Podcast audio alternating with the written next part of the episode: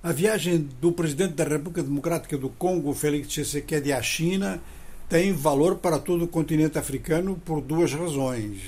Uma é mesmo, aparentemente, o motivo principal da viagem e depois declarações que ele fez eh, na própria China em relação à política da África Central.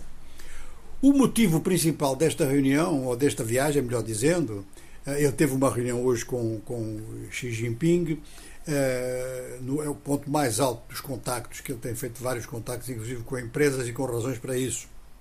No tempo de Kabila, o Congo e a China, eh, ou melhor dizendo, empresas do Congo e da China, assinaram um grande acordo e formaram uma joint venture uma joint venture centrada nos minerais do Katanga e sobretudo o cobalto, embora o cobre e outros minerais entrassem também, mas o cobalto tinha claramente uma importância decisiva, como está a ter em negociações que o Congo está a manter ou a iniciar com a Europa, porque o cobalto é essencial na mudança energética.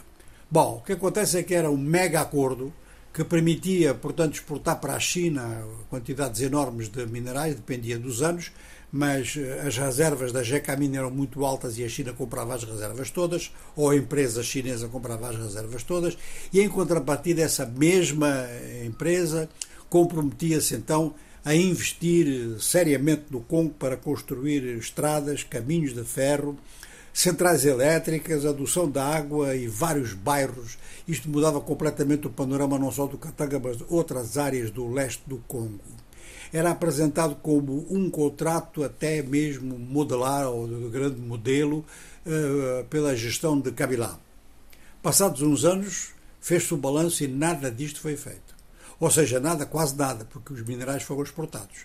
De tal forma que alguns especialistas em Kinshasa dizem que o Congo está em condições de pedir uma indemnização de 2,2 mil milhões de dólares, que isto figura no contrato.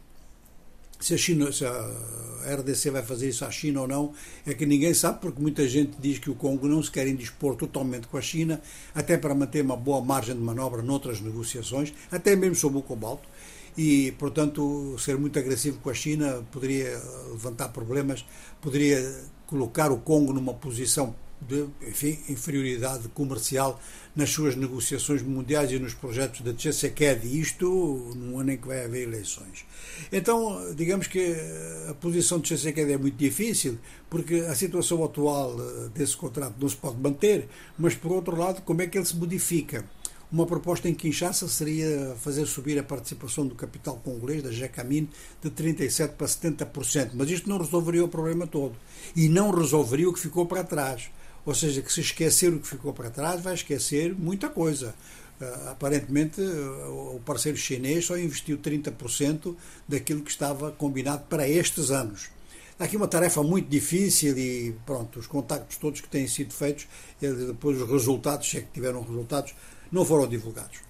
Agora, quanto à política interna e política da África Central, uh, o presidente congolês teve um encontro com estudantes congoleses que estão na China, são bastantes, e ele garantiu que as eleições vão ter lugar no dia 20 de dezembro deste ano.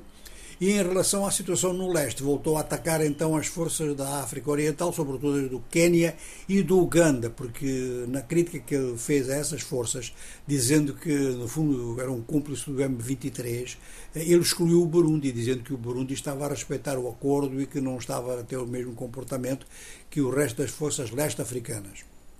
Lembramos que o presidente do Congo teve uma reunião com a liderança da SADEC e pediu à SADEC para substituir as forças leste-africanas. Em princípio, a SADEC vai aceitar e mesmo há já uma viagem, uma, uma, uma visita do ministro da Defesa do Malawi para avaliação no terreno.